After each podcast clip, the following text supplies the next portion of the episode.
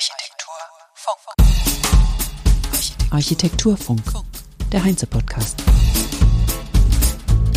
Herzlich willkommen zum Architekturfunk. Die Heinze Architektur Virtuell 3 ist heute zu Ende gegangen. Ich persönlich habe alle 39 Veranstaltungen gesehen. Jeden Tag drei Stück. Falls Sie also mal eine Expertin brauchen, egal zu welchem architektonischen Thema, ich habe jetzt wieder Zeit. Nur nicht allzu viel, denn der Podcast wird weitergehen. Aber lassen Sie mich noch nicht verraten, wie. In regelmäßiger Frequenz jedenfalls werden wir Sie auch in Zukunft mit diesem Format weiter auf dem Laufenden halten und unterhalten. Heute bin ich nicht alleine, sondern ich habe eine Co-Moderatorin. Hallo, hier ist Anna. Herzlich willkommen auch von mir. Und ja, ich kann bestätigen, dass meine Mama jeden Tag zu viel vor dem Rechner saß. Nun zu den letzten wichtigen Gedanken des Tages, wie immer in Kürze zusammengefasst. Am Morgen startete der Tag mit der Expertenrunde Der eigene Weg, Freiheiten und Hindernisse für junge Architekturbüros. Moderiert von mir noch einmal. Zu Gast waren Sarah Perakis von Perakis Architekten und Margit Sichrowski von LXSY Architekten. Sie haben ihren Weg in die Selbstständigkeit und ihre Arbeit als junges Büro vorgestellt. Sie sprachen über die Risiken und Hindernisse und Chancen am Markt und darüber, welche Strategien helfen, einen Fuß in die Auftragstür zu bekommen. Alles auch in der Hoffnung, anderen Mut zu machen, die sich gerne selbstständig machen würden. Denn so viel ist klar. Die gebaute Umwelt und wir alle würden davon profitieren, wenn junge Talente nicht zu 75 Prozent in großen Büros verheizt würden, teilweise auch in Wettbewerbsabteilungen. Die jungen freien Architektinnen und Architekten haben so viele neue Gedanken, zukunftsweisende Ideen und kreative Lösungen, die gesamtgesellschaftlich von Bedeutung sind.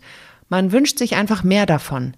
Gerne auch mit dem Gedanken im Hinterkopf, dass die Öffentlichkeit die Ausbildung zahlt für ihre Architekten, dann soll sie auch etwas davon haben. Was also sind die wichtigsten Punkte? Selbstständig machen ist nicht jedermanns Sache. Aber Naivität und Selbstzweifel sollten kein Hinderungsgrund sein. Das oft beschworene einfach machen ist hier wirklich dringend empfohlen, weil man erst dann merkt, wie gut man das hinbekommt. Das Gefühl der Naivität wird der Erkenntnis weichen, dass man es kann. Wenn man den Widerständen getrotzt hat, die aus gesellschaftlich verankerten alten und überholten Rollenbildern entstehen, dann wird man auch die Gesellschaft verändern. Das macht man am besten nicht alleine, obwohl es natürlich auch erfolgreiche Einzelgänger und Einzel Einzelgängerinnen gibt. Aber Sarah Perakis und Margit Sichrowski bestätigen, dass Partnerschaft unglaublich wichtig ist. Denn man kann sich breiter am Markt aufstellen und die Last liegt auf mehreren Schultern. Und man kann einfach mehr stemmen. Man hat mehr Energie. Die Zahlen bestätigen auch, dass kleine Büros nur kleine Umsätze machen können. Von daher think big. Die beiden Architektinnen sind zwei- bis dreifache Mütter und beide haben ihre Kinder im Studium bekommen. Beziehungsweise Sarah Perakis ihr drittes dann in der, während sie schon selbstständig war. Wir haben, oder kurz vor der Selbstständigkeit. Wir haben über ihre Arbeit und die Misere beim Wettbewerbswesen, dass junge Büros oft nicht teilnehmen können, weil sie sich gar nicht da so reinhängen können, weil sie die Kapazität nicht haben und auch so viel an Geld da nicht reinbuttern können. Dass wir zu dem Kinderthema nur ganz kurz sprechen konnten. Die Antwort also am Schluss auf die Frage, wie das nun alles geht mit Kind war, es geht. Ja, ich denke, da können wir noch ein anderes Mal in einem anderen Rahmen drüber sprechen, weil es natürlich eine enorme Belastung ist oder auch äh, war für die beiden. Deshalb auch, man muss sich Selbstständigkeit wirklich wünschen, damit man den Kraftakt leisten kann, der sich aber wohl lohnt. Beide Architektinnen sind sehr zufrieden mit ihrer Position als Chefinnen und Geschäftsführerinnen und mit ihrer Freiheit in ihrer Arbeit. Bitte gehen Sie auf die Websites der beiden BDA-Büros LXSY Architekten und Perakis Architekten und schauen sich die Arbeit an. Um 14 Uhr fand die Diskussion des Bund Deutscher Baumeister statt, was wir tun müssen, der BDB Klimabauplan. Zu Gast waren der Präsident des Bund Deutscher Baumeister, Architekten und Ingenieure e.V., Christoph Schild, die Gründerin der Architects for Future, Luisa Roppelato, vom Karlsruher Institut für Technologie, Jonathan Haidt. Die Mitgründerin des Düsseldorfer Büros Architektur Team, Friederike Proff, und Vorstand der Bob Efficiency Design AG in Aachen, Hermann Dulle. Einigkeit bestand darüber, dass monetäre Entscheidungen bei 95 Prozent der Investoren, die große Projekte entwickeln, dazu führen, dass wir unser Wissen über Energieeinsparung und CO2-Einsparung nicht anwenden können. Da müsste der CO2-Verbrauch etwas kosten. Dann kann sich etwas ändern. Klaus Fühner fragte Frau Prof, wie es beim planerischen Mittelstand aussieht, ob dieser klimagerecht planen kann. Frau Prof antwortete, dass wir klimaneutrales Planen an den Bauherrn verkaufen müssen. Der kleine Geldbeutel des Bauherrn verhindert aber eine Entscheidung zum klimagerechten Bauen oft. Architekten, sagt sie, brauchen einfache Tools, um Bauherren überzeugen zu können. Klimagerechtes Bauen müsse sexier, gesellschaftsfähiger werden. Denn sie meint, das Thema habe nach wie vor ein Imageproblem. Es ist verwunderlich, dass nach dem Knall, den viele anscheinend gehört haben, immer noch Imageproblem überhaupt vorherrschen kann. Über das Karlsruher Institut für Technologie weiß Jonathan Haidt zu berichten, dass dort viel geforscht wird zum Thema Klima und nachhaltiges Bauen und dass der Dekan Wert legt, dass das Thema in der Lehre Einzug findet. Jonathan Haidt studiert dort. Hermann Dulle macht auf einen Umstand aufmerksam, den wir aus der Automobilbranche auch sehr gut kennen oder dass er als Beispiel nimmt. Die Entsorgung sollte mit eingepreist werden. In der Automobilindustrie wären die Autos viel teurer, wenn die volkswirtschaftlichen Kosten und nicht nur die wirtschaftlichen Kosten betrachtet würden. Das vermeintlich Billige ist schlicht nicht billig. Die Kosten für Entsorgung trägt die Allgemeinheit, also auch die, die gar kein Auto haben. Friederike Proff schlägt ein Belohnungssystem vor, anstatt diejenigen an den Pranger zu stellen, die etwas falsch machen. Doch Luisa Roppelato meint, das sei viel zu spät jetzt. Es sei keine Zeit mehr für Lob, wenn man etwas richtig macht, sondern es sei das Gebot der Stunde, per Gesetz dazu gebracht zu werden, Dinge richtig zu tun. Es muss einfach Gesetz sein. So. Sie sagt nämlich, wir retten damit ja nicht den Planeten, sondern unseren eigenen Arsch. Ja, so hat sie es gesagt. Die Dringlichkeit, kritisiert sie, fehlt im BDB Klimabauplan. Morgen ist einfach keine Alternative mehr. Es muss heute sein. Es muss mehr Brisanz haben. Politische und gesetzliche Vorgaben werden dennoch auf die lange Bank geschoben.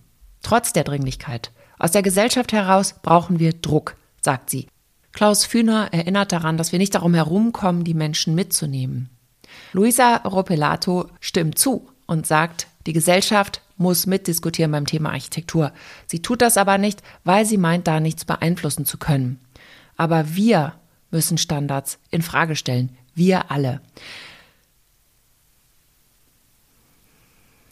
Das Problem ist auch hier, dass die Bildung in der Architektur kaum eine Rolle spielt. Sie ist einfach nicht vorhanden. Auch wenn sich heutzutage und jetzt gerade Experten dafür einsetzen, dass sich daran etwas ändert.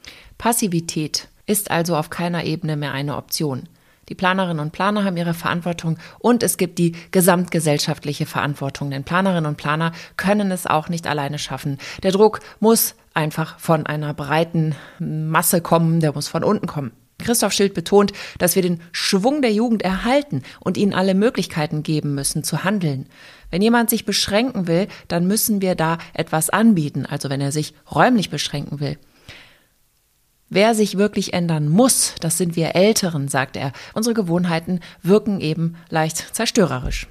Der Klimawandel nage an uns, es tut nur noch nicht weh. Die Bude brennt aber schon. Wir hier in Nordeuropa, wir haben noch ein bisschen mehr Zeit als der Süden, deswegen ist unsere Motivation zum Handeln relativ gering. Der BDB Klimabauplan wird jedenfalls auf Bundesebene in Gesprächen mit Bundesverbänden eingebracht werden. Und in Verknüpfung mit dem Green Deal wird der BDB versuchen, auf Landesebene und Bundesebene Gespräche zu führen. Das Urteil vom Verfassungsgericht zeigt, dass Ausreden keine Gültigkeit mehr haben. Wir bringen unsere Forderung in die Ministerien, so Christoph Schild. Hermann Dulle fügt hinzu, Geld ist da, es wird nur falsch verteilt. Geld fließt in Banken, in Kredite, in den Boden. Er erzählt von einem Projekt in Krefeld. Zu jedem Bau muss eine Klimasimulation gemacht werden. Die Stadt verbindet also den Verkauf des Bodens mit den Ergebnissen dieser Simulation. Eine super Idee, um die Frage des klimagerechten Bauens selber in der Hand zu haben als Kommune. Um 16.30 Uhr wurde in der BDA-Reihe Neu im Club die Architektin Marika Schmidt von MR Schmidt Architekten BDA vorgestellt. Marika Schmidt studierte von 1997 bis 2000 Marika Schmidt studierte von 1997 bis 2004 an der Technischen Universität Berlin und an der Universität der Künste Berlin Architektur, arbeitete von 2005 bis 2008 als Entwurfs- und Projektarchitektin für Robert Neun, David Chipperfield und Kühn Malvezzi in Berlin sowie zwischendrin ein halbes Jahr als Gast fürs Office of Rü Nishizawa in Tokio.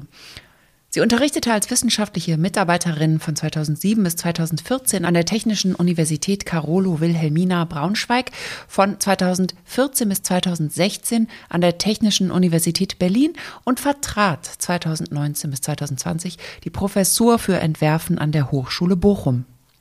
Sie zeigte ihr Projekt Wohnhaus mit Atelier in Kölzow, das zu Detmansdorf gehört, das wiederum 30 Kilometer westlich von Rostock liegt. Es sieht anders aus und kann andere Dinge als die gewöhnlichen Häuser von der Stange nebenan. Es ist aber nicht teurer, sondern nur sorgfältig im Gespräch entwickelt und sorgfältig im Detail geplant. Im Osten gab es den EW 64, ein klassisches Einfamilienhaus, erzählt sie, die auch von der Stange waren, aber damals war alles super organisiert in dem Grundriss. So, dass sie sagt, man könne es eigentlich nicht besser machen. Häuser heute von der Stange seien allerdings schlechter durchdacht. Architekten könnten hier beraten, damit Häuser von der Stange nicht stören, sondern auch bessere Innenräume aufweisen und bessere Fassadenlösungen. Also auch hier wieder ein Aufruf. Das hatten wir in den letzten Tagen ja recht häufig. Für den Neubau der Grundschule Evangelische Schule Detmansdorf, deren Bauherr der Schulförderverein Detmansdorf war, hat Marika Schmidt den BDA Architekturpreis Nike für soziales Engagement 2019 und den BDA-Preis Mecklenburg-Vorpommern 2019 bekommen. Die Jury lobte das Beschränken auf das Wesentliche, die Bescheidenheit und dass damit etwas Großes erreicht wurde. Die Gemeinde Detmansdorf südlich von Rostock hat mit sozialem Zusammenhalt die geschlossene Schule wieder eröffnet, mit dem Gedanken, dass der Ort ohne Schule vergreisen wird. Noch als Marika Schmidt studierte, fragte die Gemeinde sie, wie sie sich der Öffnung der Schule annähern können. Sie begleitete den Prozess und startete die Entwicklung in Schüben. Neue Sportanlage, neue Grünanlagen, optische Korrektur der Bestandsgebäude. Heute ist das Projekt rundum fertig und auf der Webseite www.marikaschmidt.de können Sie mehr über dieses und natürlich auch über alle anderen Projekte erfahren. Ich freue mich, dass das jetzt fertig ist. Dann hat meine Mama nachmittags wieder Zeit zum Eisessen. Tschüss! Architektur Funk. LXSY Architekten, Perakes. Architekten, MR Schmidt. Architektin. Gar kein Problem.